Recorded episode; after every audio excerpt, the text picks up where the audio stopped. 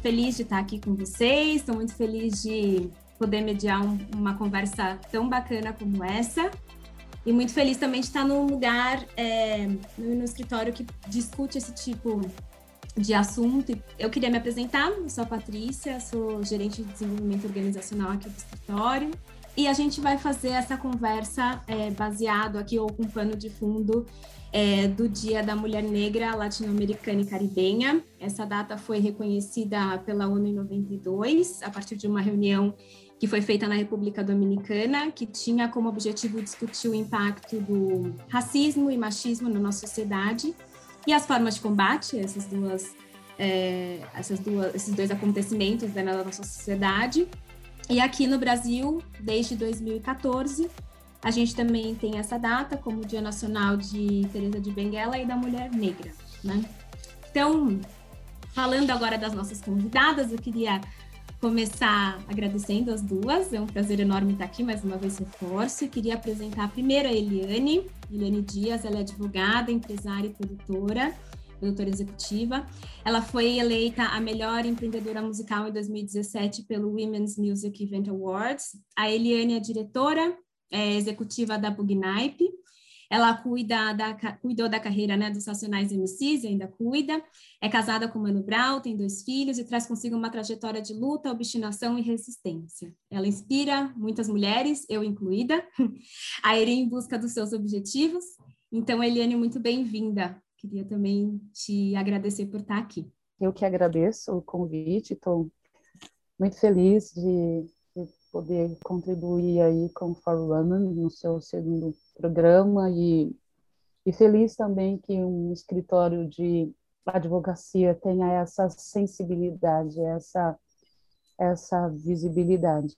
É, eu sou agora, neste momento, quem não está no meu currículo ainda, sou conselheira da UAB, conselheira efetiva da UAB, tenho muito orgulho de ser advogada e agora, há um mês, fui foi é, convidada a ser conselheira efetiva. Bom, obrigada, Eliane. E também queria apresentar a Maria Gal, que é atriz, ela é apresentadora e produtora. Ela recebeu o prêmio de melhor atriz no Festival de Cinema de Madrid em 2017.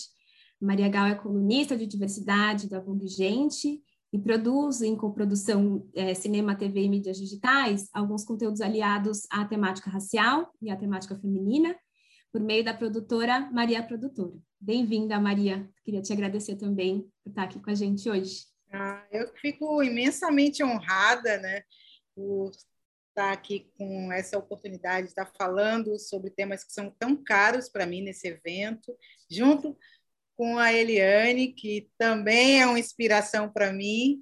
Então, fico realmente muito agradecida. E eu queria já começar com as perguntas, então. É, vou fazer minha primeira pergunta para Maria. É, Maria, a gente tem alguns estudos, na verdade, diversos estudos que já indicam né, uma subrepresentação aqui das mulheres, em especial as mulheres negras, né, é, no cinema nos últimos anos. Eu queria te fazer uma pergunta: se você vê que esse cenário ainda é uma realidade, né, se você entende que esse cenário ainda é um desafio e um cenário que existe, é, e como você avalia a presença das mulheres negras na cultura, em especial nesse recorte é, de audiovisual?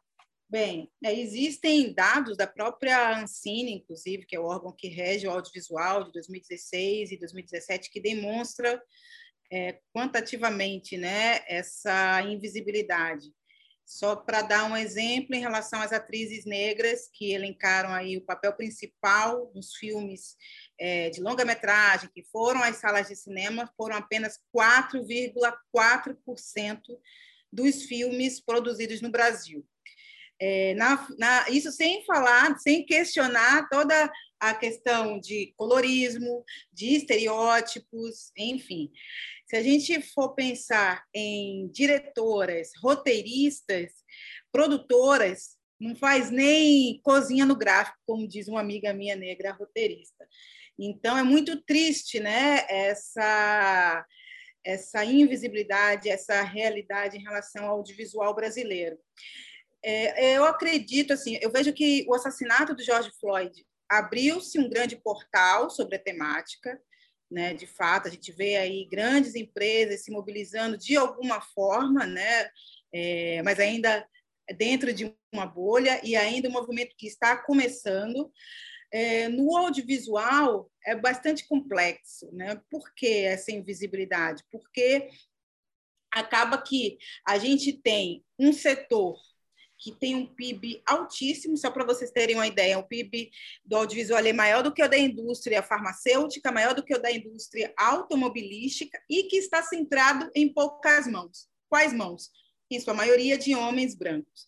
Então, é, a gente ter é, nas nossas mãos, poder contar as nossas narrativas, né, fica muito mais é, complexo quando se tem aí um, um órgão que rege o audiovisual e que, por exemplo, trabalha com a meritocracia, né, por questões de pontuação da produtora, dos diretores, enfim. Então, a gente está ainda muito no início mesmo de uma caminhada em relação ao audiovisual.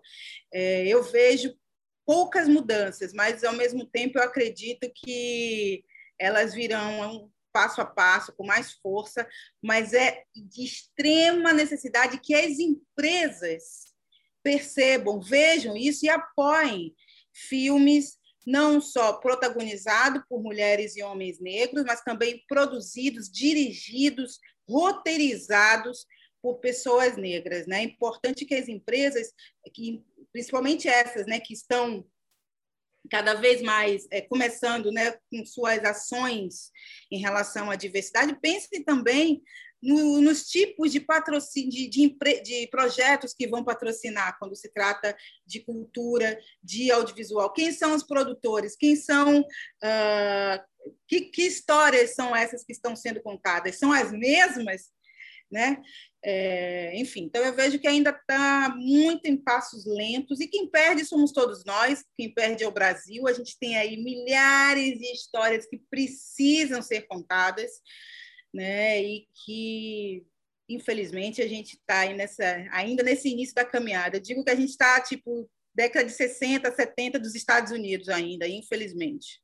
E olhando para esse cenário atual também, queria te escutar, Eliane, e aí fazendo um recorte aqui também para a cena hip hop que surgiu em, em, um espaço historicamente aqui, né, é ocupado e dominado por homens, né? Até na própria condução da, da carreira dos Racionais MC, por exemplo, né, você trabalhava ali com 18 homens, né? É, eu queria te escutar também como é que você vê esse cenário hoje, se você acha que essa realidade se mantém, e em especial aqui também usando o seu chapéu aqui de advogada também, como você vê essa questão é, no meio jurídico? Bom, o hip hop, quando, quando, quando ele, ele, ele começou a despontar no Brasil, é, 1989, ele, ele chegou num Brasil que era mais machista, mais racista, mais patriarcal que hoje. Ele chegou neste cenário. E o hip hop, ele é um é uma obra de arte que que a, eu muito particularmente acho que penaliza muito o artista, porque o artista é, e a artista desta área tem um comprometimento social, e isso me deixa muito chateado, porque o artista do hip hop ele não pode é, simplesmente expressar a sua obra de arte. Ele tem que trazer junto com ele uma fala de algum, alguma injustiça, de um descontentamento. Ele tem que trazer com ele é, as questões sociais. E eu aprecio, amo, adoro a, a, os artistas, os cantores, os, os atores, as atrizes, eu amo, né? Sou, sou fruto dessa cultura, sou fruto da, da, da obra de arte, né? Desde, desde que eu resolvi ser dona da minha vida, a arte estava ali sempre permeando do meu lado. E eu fico, às vezes, triste porque é, os, os, os, artistas dessa área eles não podem ser simplesmente artistas. Ah, eu quero cantar hoje uma música falando de amor, não pode. E eu acho isso penaliza demais. E aí é, o hip hop chegou neste cenário. Então, acompanhando assim, é, acompanhando assim de perto, assim, e estando ali, eu, fiquei, eu era uma pessoa e eu e todas as outras mulheres eram coadjuvantes dessa cena. Né? A gente não tinha esse espaço. Além de ser um espaço extremamente violento, né? Era muito violento e talvez não fosse o espaço para a gente ocupar, porque é difícil, sem, sem acomodação confortável, sem respeito, violento, à noite tinham poucos transportes, transporte difícil, então não tinha espaço para a mulher. Agora essa coisa está começando a, a, mudar, mas a que preço, né? Eu, para ser uma, uma pessoa que faz gestão de carreira é, da, da melhor banda de rap do Brasil, ok, é a melhor banda de rap do Brasil, mas eu, para fazer gestão de carreira desta banda, eu tive que ser essa pessoa que eu, que eu sou. Eu saí da academia para ter credibilidade, saí da academia depois de me formar em direito, depois de estar com a minha vida direcionada, é que eu fui, fui convidada para poder trabalhar. Né? Então, olha o que a gente tem que passar, porque, sabe, não tem assim, não, não tem credibilidade, né? não, não, não, dá, não, não tem espaço. Houve um período em que a coisa deu uma boa melhorada, mas de 2018 para cá, o retrocesso é gigantesco para as mulheres e as mulheres negras em geral, em todas as áreas, não só no mundo do hip hop, mas no mundo artístico, é, no mundo empresarial, no mundo no ramo do direito, em todas as em todas as áreas. O retrocesso para as mulheres é, de 2018 para cá, ele, ele deu um salto gigantesco. Então, durante a pandemia, então a coisa ficou muito pior. Nós mulheres negras é, somos 56% é, nós sofremos uma violência de 56%, isso no último censo que eu vi. Né? Enquanto a nossa violência aumentou, a violência contra a mulher aumentou em 56%, violência contra a mulher negra aumentou em 56%, a violência em face da mulher branca diminuiu uma coisa assustadora. Então, isso é em todos os sentidos. No sentido de trabalho, no sentido de você poder andar, no sentido de você é, ter portas abertas, no sentido de de, de estudo, no sentido de alavancar a carreira, de subir de cargo. Né? Às vezes a gente é colocada numa posição e, e você tem que ficar naquela posição para sempre. Né? Eu muitas vezes eu falei assim, olha, não me convidem mais, por favor, para falar sobre racismo que eu não vou mais, ok? Eu estou para além do racismo. Né? Eu sou, eu, eu trabalhei nove anos e meio na Assembleia Legislativa do Estado de São Paulo, então eu fui coordenadora do SOS Racismo lá por quatro anos e meio, e aí, de repente, as pessoas só me chamavam para falar de racismo. Eu falava, não me chama para falar de racismo, sabe? Eu, eu sou uma advogada, né? eu, sou, eu tenho MBA em gestão empresarial, eu fiz é, uma especialização em direito tributário, eu iniciei é, é, é especialização em em direito autoral, eu me iniciei em direito tributário, eu sou dona de uma empresa, sou empresária no mundo do show business, eu sou empreendedora no mundo da moda, eu sou ativista, eu sou é, palestrante, e só me convidam para falar de racismo, quais são os enfrentamentos. Isso também é um tipo de cerceamento, né? É limitar a gente num único tema, dizer que nós, mulheres negras, homens negros, sabemos falar só disso, também ia limitar a nossa intelectualidade, sabe? Não, tem um monte de gente aí, tem médico, tem dentista, tem esteticista, tem astronauta, tem engenheiro, tem um monte de gente preta fazendo um monte de coisa e só convido a gente para falar de racismo. Aí eu tive essa negativa, agora não, agora eu estou sendo convidada para falar de outras coisas. Tem outros, outros aspectos que te compõem, né? Que nos compõem, né? A gente pode falar de outra coisa. Isso é muito verdade. Maria, eu vou fazer uma pergunta para você também, ainda falando dessa questão da ascensão é, profissional né, da, da, da, mulher negra, e eu quero pegar o gancho aqui que, que a Eliane colocou, né, de tanto que a gente às vezes precisa se, se preparar em outros tantos aspectos para se mostrar preparada para fazer o que outras pessoas já chegam fazendo. É, eu queria que você falasse um pouquinho na sua visão, quais são esses obstáculos que a mulher negra hoje encontra, em especial aqui fazendo um recorte para o audiovisual e para a ascensão da carreira artística, né? O que, que ela encontra de dificuldade? Quais são os obstáculos para que, de fato, ela possa ascender nessa carreira? Então, no meu ponto de vista, é, tudo pega na questão da falta de oportunidade e do olhar do outro. Né? E esse outro, em sua maioria, são diretores, produtores brancos.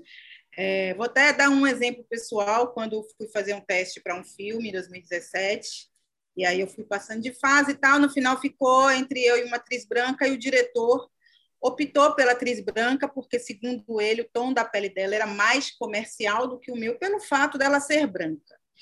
E aí, é, eu entendi nesse momento, por mais que a gente saiba né, que o racismo existe e tal, mas ouvir um tipo de comentário como esse acaba, é, nos, de alguma forma, aquilo me levou a uma, uma compreensão muito direta de que aquele ponto de vista daquele diretor não era só dele, é, é o ponto de vista de um mercado, é um ponto de vista de um setor. Então, é, eu entendo que assim o que é, nos prejudica, principalmente as atrizes, né? É, é, essa questão de você estar refém ao olhar do outro. E esse outro, em sua maioria, são homens, mulheres brancas. Então, coloca a figura, né, o tipo, para fazer apenas determinados personagens, em sua maioria uma ou uma boa parte estereotipados, eh, e aí, ao mesmo tempo, muitas vezes a gente faz porque tem que pagar a conta, né? É, então, é, e, eu começo enquanto empreendedora em audiovisual justamente por isso, porque eu não queria ficar refém a esse tipo de, de situação, né? É, e, é, e é muito, por exemplo, quando vem um roteiro né, de um filme, de uma telenovela, enfim. Quando é personagem negro, aí colocam lá atriz negra, o ator preto, tal. Quando não não é, não coloca-se nada, não coloca a pessoa, ou seja, o ator só pode fazer aqueles personagens que está lá descrito como preto, né? Outros personagens que não tem descrição se é preto, se é branco, se é verde, o, a, o, a pessoa, o ator, a atriz é, preta não pode fazer. Então, é, a não ser que você tenha aí um produtor de elenco que tem esse olhar, ou uma direção que tenha aí esse, um, um, outro olhar, né, que possa trazer aí novos olhares sobre aquela personagem. Então é isso, a gente fica muito refém desse olhar do outro. E esse olhar do outro, muitas vezes, é racista, né, é, é extremamente contraditório com a realidade brasileira. Né? Pior essa fala. É, a pessoa, por ser preta, ela é menos comercial do que a pessoa branca, né? do que o ator branco. E é interessante perceber que, assim, quanto mais preto, quanto mais traços, é, nariz largo, lábios grossos, menos comercial se é. Né? Se você não tem aqueles, aquelas características mais europeias, enfim. Então, é isso, é, é uma contradição com essa realidade absurda. Então, eu só vejo a saída se a gente empreender, claro, salvo algumas exceções. Uhum. Muito bom, de, de, maneira intencional, né, Maria Gal, assim, da gente de fato agir nesse sentido, né? E pegando esse, esse link que a Maria nos trouxe aqui, Eliane, principalmente falando aqui de ambientes artísticos, é, hoje, por meio da Bugnipe, você também assessora uma cantora negra trans, Lineker, que ainda tem mais um componente aqui interseccio, interseccional, né? E que ainda é, faz parte de um grupo é, ainda mais subrepresentado, quase que trabalhando numa invisibilidade aqui, né, no meio artístico. É, eu queria saber também, na sua visão, né, como você vê é, essa ausência, né, no, no, meio jurídico, no meio artístico, perdão, é, de destaque é, de personalidades como essas. E realmente é extremamente difícil, assim, é difícil.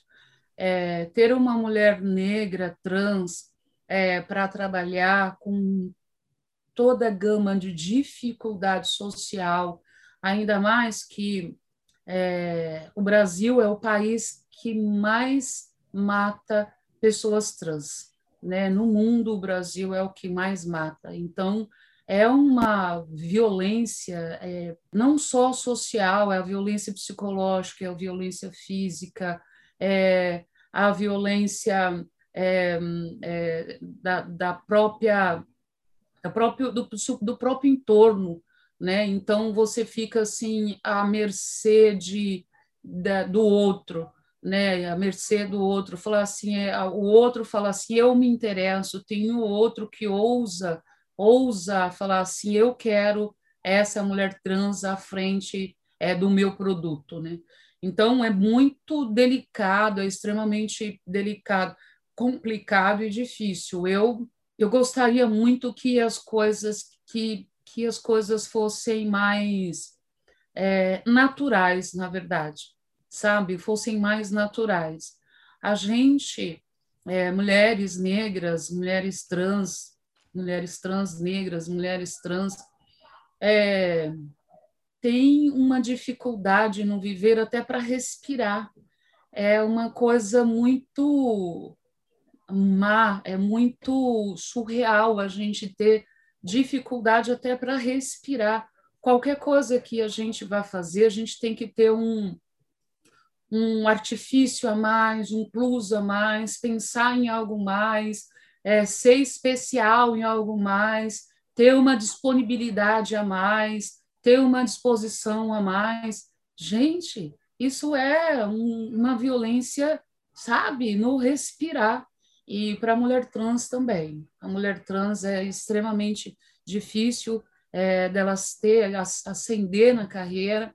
E agora o retrocesso é, para, para a população LGBTQIA+, está ainda maior. Parece que quando você, quando você vê na televisão uma publicação, um, uma pessoa trans cantando, fazendo uma publicidade, ah, as portas se abriram. Não, não, não se abriram. A violência ela aumentou e a discriminação, a discriminação, a discriminação ela está maior ainda, entendeu? E as coisas estão muito mais difíceis. A luta, se nós mulheres negras lutamos, tipo, 23 horas, é, as pessoas trans lutam 24 horas. Muito bom.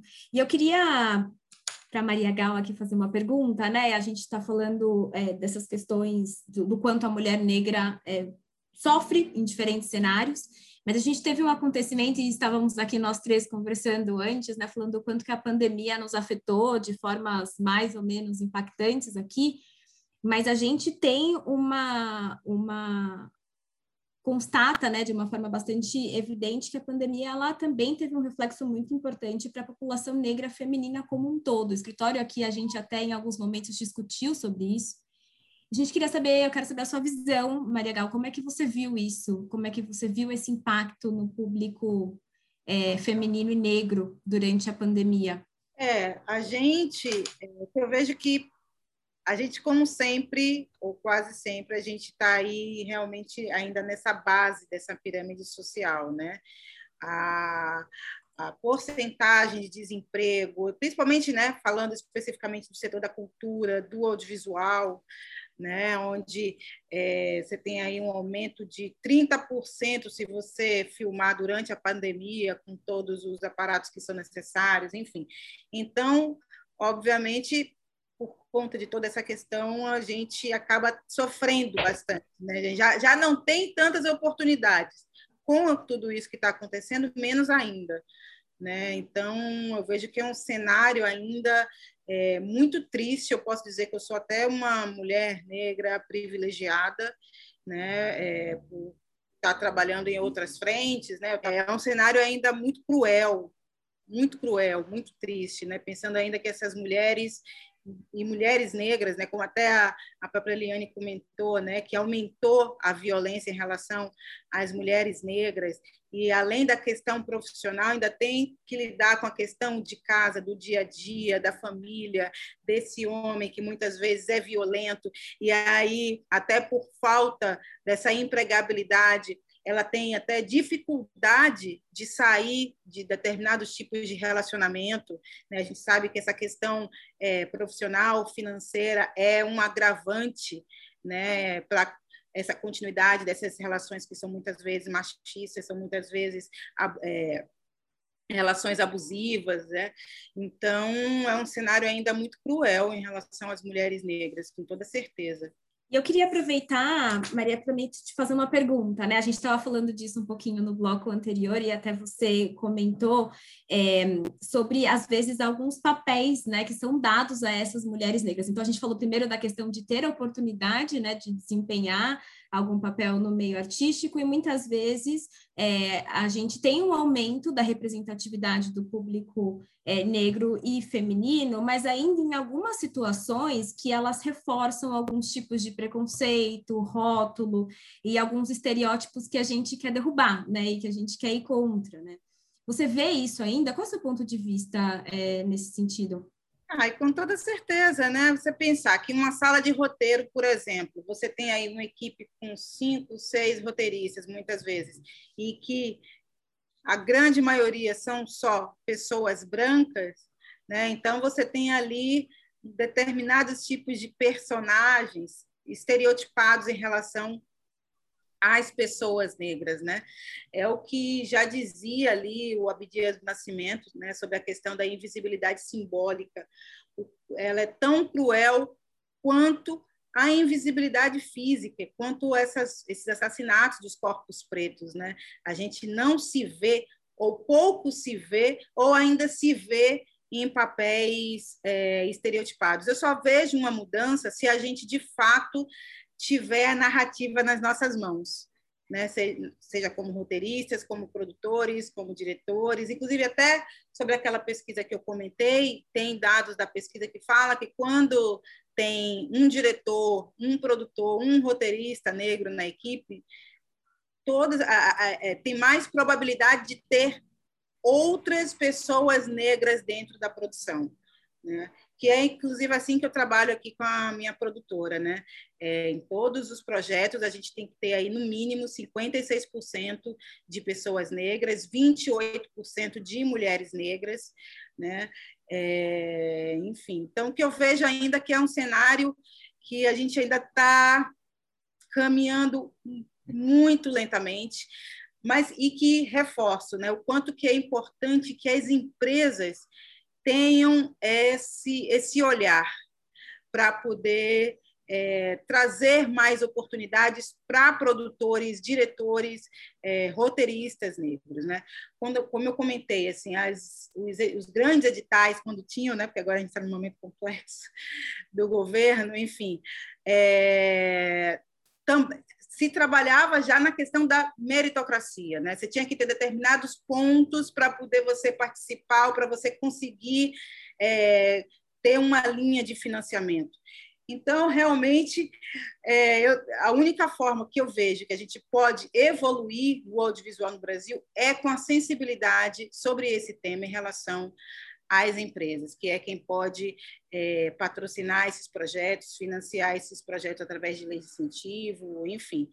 Então, e é isso. E para produtores, diretores, roteiristas pretos, porque também não adianta, né? Eu mesmo, eu como atriz já fiz campanha, por exemplo, que era só eu, é, era uma campanha, campanha falando sobre a pauta racial e era só eu que era negra, quer dizer, a pessoa que estava na frente das câmeras toda a equipe por trás era de homens e mulheres brancas. Então, é, é, muito importante que as empresas tenham aí esse olhar mais sensível sobre a nossa cultura.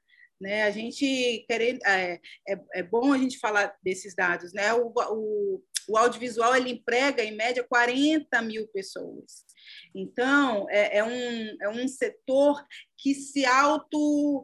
É, que, que tem, que, que consegue. É, me fugiu aqui a palavra.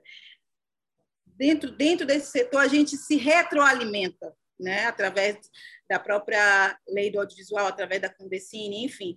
Então, é importante que as empresas tenham esse olhar mais sensível em relação à nossa cultura. Eu acho muito interessante isso que você traz, Maria, porque tem uma questão é, que é essa, né? Não só quem está ali na câmera, mas quantos quantas mulheres negras temos diretoras, produtoras, é, e que estão produzindo isso, que estão construindo essa narrativa, né? E o quanto que elas puxam também é, os seus, né, para construírem ou para representarem esses papéis, né? Então, o quanto que isso é importante.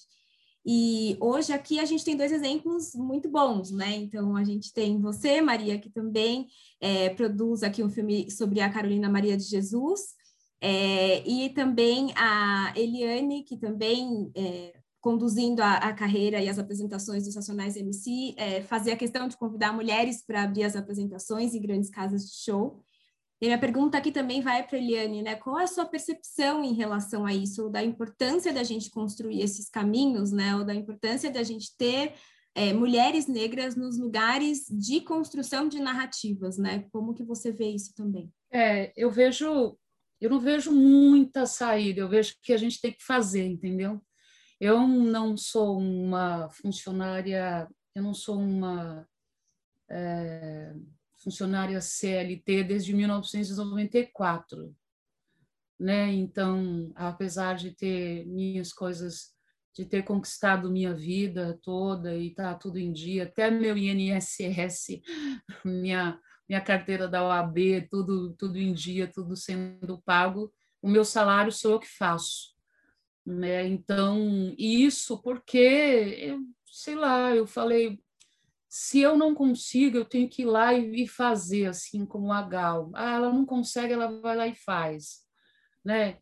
E a gente a gente está ocupando esse protagonismo pelo fato de que eu não tinha condições, vou falar de mim assim, eu não tinha condições com a vontade de viver, com a vontade de saber, com a disposição, com a disponibilidade, sabe?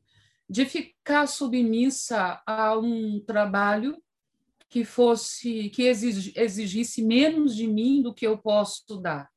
E se eu ficasse, por exemplo, é, à mercê, depender da, de, um, de, um, de um empresário, de uma empresária, né, é, não negra, para eu ter uma ascensão, isso talvez levasse a minha vida toda, talvez eu ficasse frustrada a minha vida toda, que eu, que, que eu quisesse fazer qualquer coisa eu não ia conseguir.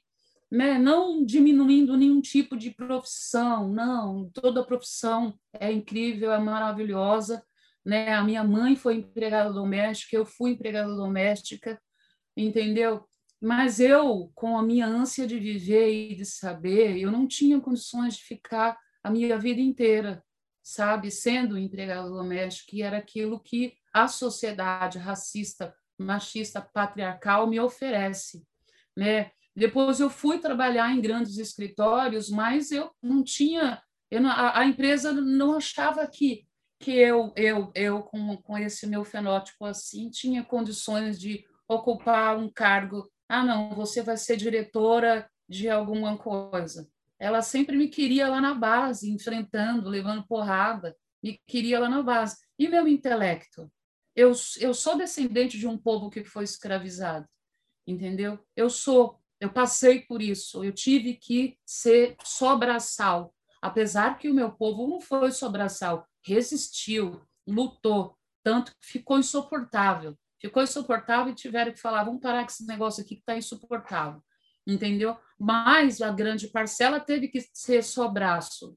Mas, hoje em dia, nós não somos só braço. Não dá para você ter um jovem negro, uma jovem negra trabalhando no seu escritório e essa pessoa ela só pode ficar ali fazendo um trabalho de, de, de ah, vai digitalizar. Seu, sua função é digitalizar processo.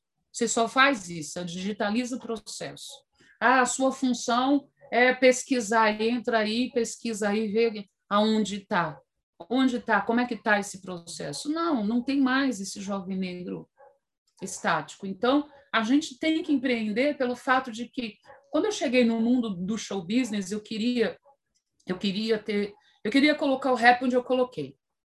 Eu quero fazer festa na melhor casa de São Paulo e na melhor casa dos estados de São Paulo. E aí eu não conseguia vender o rap para esse pessoal, não queriam comprar. Eu falei, vocês não vão comprar, não? Então eu vou fazer essa festa, ok? Quando custa para fazer essa festa? A primeira festa que eu fiz era 93 mil reais. Eu falei assim, mas puta, 93 mil reais? E como é que faz para pagar o restante da galera? Eu falei, olha, vamos para parceria. Vamos para parceria, meu amor. Como funciona a parceria? Ó, X portaria é meu, X portaria é seu, bar é só meu, eu fico aqui com a luz, com o palco, com não sei o quê, você fica com o artista, com a logística, com o camarim. Eu falei, vamos para a luta, vamos ganhar esse dinheiro aí. E fui pelo Brasil, tocando nas casas A, a todas as casas A do Brasil. Ainda me perguntaram, ah, mas o povo não vai quebrar tudo? Eu falei, nós não somos macaco, não. Nós não somos macaco. Nós não vamos sair por aí de galho em galho subindo nas coisas quebrar tudo. Nós não vamos quebrar tudo, não. O povo da periferia, ele quer, ele merece. Meu povo merece isso. Meu, meu povo merece restaurante bom, casa boa, motel de primeira qualidade, roupa boa, joia, relógio, perfume. Você entendeu? Meu povo merece ir numa casa de show onde o banheiro é limpo, é cheiroso, é maravilhoso, onde o segurança respeita, onde os, as pessoas responsáveis para defender para defender a sociedade não, não chegam, não vão ter coragem de chegar chutando a porta, entendeu? Então a gente empreende porque a gente meio que não tem opção. Não tem opção. Ou você vai, olha, eu quero fazer isso. Está aí a Maria Gal. Ela vai fazer um filme belíssimo, vai ganhar todos os prêmios, você entendeu? E vai interpretar o papel que ela quiser. Já que não a convida, ela vai lá e faz entendeu? E aí a coisa está ficando estreita, a coisa está ficando pequena, porque a gente não é mais só braço, a gente quer, a gente quer pensar. Se você não divide comigo, eu vou lá, vou tomar de você. Presta atenção. Vamos ganhar esse dinheiro junto? Vamos. Se você não quiser ganhar esse dinheiro comigo, eu vou ganhar esse dinheiro sozinha. É um problema seu, ok? Então, eu adoro fazer festas. E as pessoas chegavam para mim e falavam assim: mas você chegou no mercado agora e você vai chegar nessa ousadia fazendo festa. Eu falei, ah, eu nunca fiz. Tenho total liberdade poética para errar. Posso fazer, posso errar, porque eu nunca fiz. e eu ia fazendo festas. Agora eu já faço festa há sete anos, não só vendo o show, mas também faço o show. E é assim, a gente empreende porque não tem muita opção. E se eu cismar que eu vou abrir qualquer coisa, eu vou abrir. Eu vou abrir, sabe por quê? Porque não existe mais difícil do que esse racismo violento que a gente enfrenta dia a dia. Tudo que vem é lucro. Tudo que vem é lucro. Hoje eu já passei por uma cena de racismo. Todos os dias eu sofro racismo. Então, tudo que vem é lucro, eu consigo superar as outras coisas eu consigo dormir pouco, eu consigo acordar cedo, eu consigo dormir tarde, eu consigo comer fora de hora, eu consigo estudar um, uma coisa, eu consigo tentar uma, duas, três, quatro, cinco, seis, dez vezes até eu conseguir. Porque o, a violência, a casca grossa, essa cebola, né, que a gente, né, todas as cascas que a gente tem que ir colocando uma em cima da outra para a gente proteger o nosso, a nossa essência, é, a sociedade nos oferece isso. Então, a gente é essa pessoa que empreende porque também sem opção e a gente também tá de saco cheio, você entendeu? De ficar esperando ser a última da fila. A gente não tem mais a paciência de ficar, ai, sim senhor, sim senhora. Ah, é? Tô indo. Me espera, me espera daqui, daqui um ano, dois, se você vai ouvir falar meu nome. Muito bom. É, eu queria ainda fazer mais uma para para Eliane e depois fazer outra também para Maria Gal. Para Eliane, primeiro eu quero puxar esse esse esse olhar, né, para a data que a gente está falando. Ela ela trata questões de racismo e de sexismo também, né? E aí também olhando aqui o teu a tua outra perspectiva que a gente tem no meio jurídico, como é que você vê essa questão do sexismo? Hoje ela ainda existe? Você ainda enfrenta? Qual que é o teu olhar? O sexismo ainda é extremamente violento muito violento. É, eu sou uma pessoa que tem muita dificuldade em lidar com o meu próprio corpo, eu tenho dificuldade com isso, porque a violência para mim é muito grande. É, eu quando eu entrei na universidade, eu entrei na universidade, eu fiz é, direito na Universidade Municipal de São Caetano do Sul, que é uma PPP. É, e quando eu cheguei lá, faziam 10 anos que eu era uma mulher fitness, então eu treinava todos os dias, até os domingos. É, eu fui para a universidade desse jeito que eu sou, mas com um corpão, um cabelão, unha grande, não sei o quê. e, e não tinha nenhuma mulher negra lá. Eu, eu fui a única mulher. Nós éramos dois. Né? Começamos uma turma de 100, terminamos em 30. E eu entrei na sala assim, a sala ficou parada assim. Parou, foi um silêncio. Aquilo ficou tão marcado em mim, ficou tão, sabe? E porque eu, eu a sociedade, ela, ela, a, a sociedade me mostrou me mostra na TV todos os dias que eu não sou uma mulher bonita, que uma mulher de pele mais clara é mais vendável, que a, a, a, o personagem para uma mulher mais clara ele é tranquilo, para uma mulher negra tem que ser de outro jeito. E a outra coisa que eu fiz enquanto estagiária de direito, eu estagiei na, na na Procuradoria Judicial do Estado de São Paulo, ali na Maria Paula. Então, eu só ia basicamente em dois lugares: no tribunal, no tribunal e no, no Tribunal de Justiça e no fórum que tinha que tem ali perto. E ali eu sentia as pessoas me olhando pelo racismo e pelo meu corpo, que aquilo era horrível para mim. Eu queria ser olhada como estagiária de direito, eu não queria ser olhada como uma mulher negra, eu queria ser olhada como uma advogada. Então eu só vestia terno, eu só vestia preto, eu só vivia até hoje. Se você me vê com uma blusa, uma blusinha assim mais aberta, porque alguma coisa, porque eu estou muito feliz. Eu acho lindo a Maria Gal. Olha como ela está livre. Acho lindo, se livre. E eu sou essa prisão aqui. Se você me vê com uma blusinha mais curtinha, fala: meu Deus, Eliane não está bem. E tudo isso é, é, é obra dessa, dessa, desse sexismo, dessa violência que é imposta, né? que é imposta para a gente. As pessoas já olham, ah, não, deve ser maravilhosa, deve ser isso, deve ter disposição o tempo todo, sabe, para fazer isso, para fazer aquilo. É, eu olho isso com muita violência e eu me sinto muito mal com isso. Eu não sou uma pessoa livre de mim mesma, se eu mesma não sou livre é, comigo assim pelo fato da violência. Tudo mais querer usar, usar pouca roupa. E eu queria voltar para Maria. Na verdade, a gente, quando a gente estava falando ainda da construção das, das narrativas, né, e dessa desse caminho importante, né, da gente também estar nesses lugares e tudo mais, a gente teve um, um, um, acontecimento, né, que foi até citado por você, Maria, do, da morte do, do George Floyd e o movimento Black Lives Matter, exatamente, do Black Lives Matter. É, e eu queria perguntar para você como é que você vê esse movimento, né? Ele ganhou uma repercussão, inclusive, mundial, né? Você olha para isso como algo que é uh, um movimento perene, que de fato criou raízes, ou algo pontual? Como é que você olha para esse acontecimento? Ó, antes de responder diretamente sua pergunta, eu vou, vou citar uma, uma situação que aconteceu comigo nesse período, né?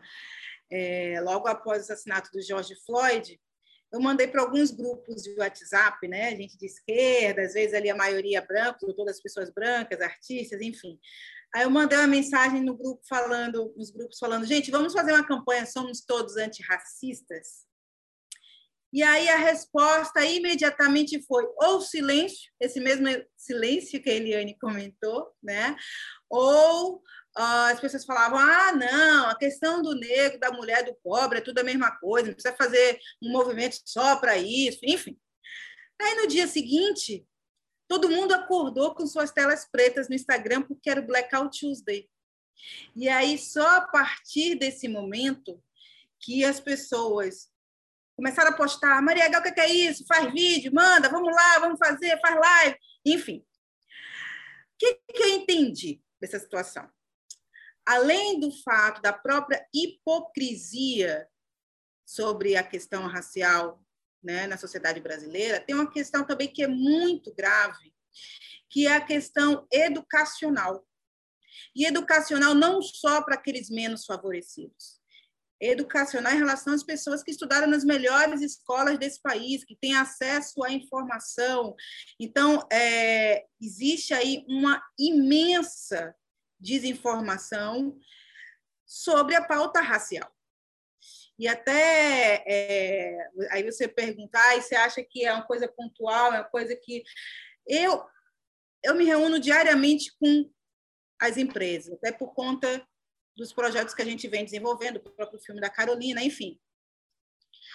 E o que eu percebo é que não todas, mas algumas empresas estão ainda numa fase inicial né, dessa, em busca dessas informações, desse letramento né, sobre a pauta racial. Então, eu vejo que é um movimento que não tem volta, até porque não é só a sociedade brasileira que cobra, próprio, os próprios investidores cobram, né, que tem aí pautas de diversidade é, em, é, nas empresas, mas ainda está sendo de forma muito tímida. Mesmo aquelas que já estão fazendo ações concretas, tal, mas ainda é um movimento é, tímido. Claro, mudar a cultura não é fácil, não é do dia para a noite, né? ainda mais que né, uma boa parte aí dessa bolha achava que nem existia racismo ou não se dava conta do racismo, aí precisou vir um fato dos Estados Unidos, sendo que a cada 23 minutos morre um jovem negro nesse país, né?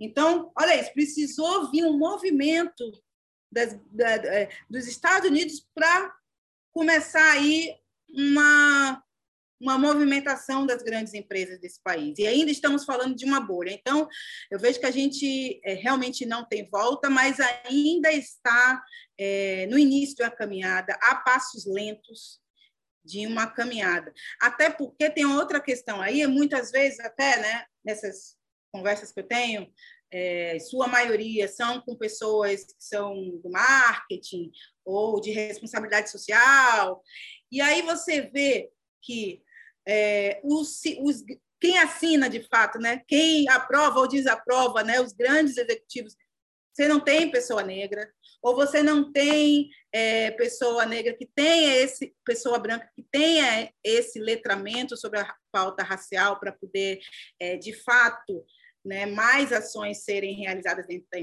das empresas. E, então, é um movimento ainda muito pequeno, né? Muito que ainda precisa de grandes alavancas, assim. Mas ao mesmo tempo eu vejo que não tem volta. Isso é um fato. Felizmente, né? Pelo menos um, um avanço, né? Ainda muito um caminho para percorrer, mas um avanço, né?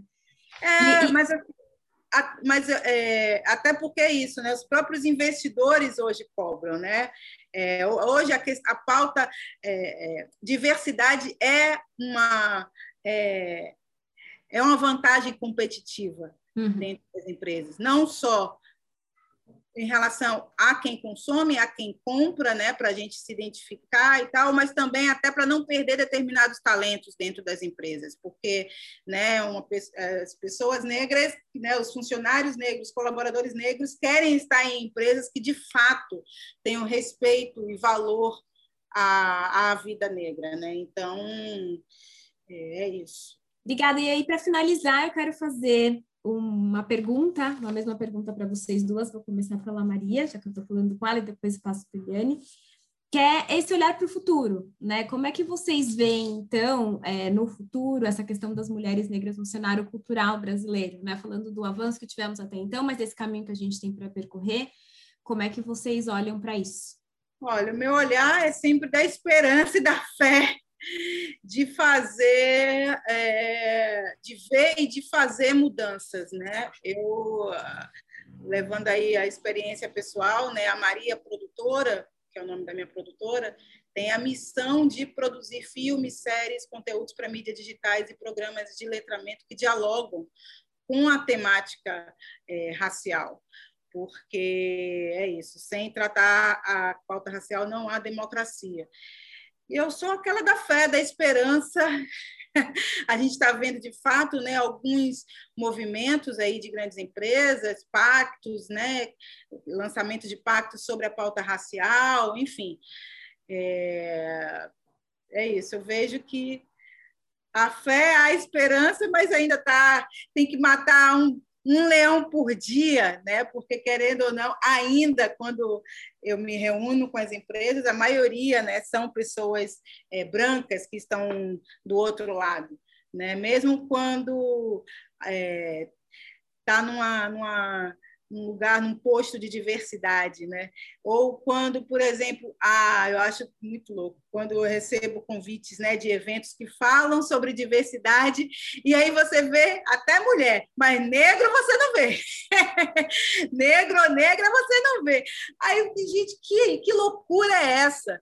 Porque aí eu fico, gente, quem será que é mais louco? Quem propôs o evento, né, a curadoria desse evento, ou a empresa que está patrocinando esse evento e que não, não, não vê que não tem pessoas negras ali, sabe? Então, eu sempre boto o pé nessa questão das empresas é, terem esse olhar sensível sobre essa questão, sabe? E, e, são os grandes líderes, né? São os diretores, que são os grandes executivos que, que vão contribuir para essa mudança. São esses são esses os nossos aliados, né?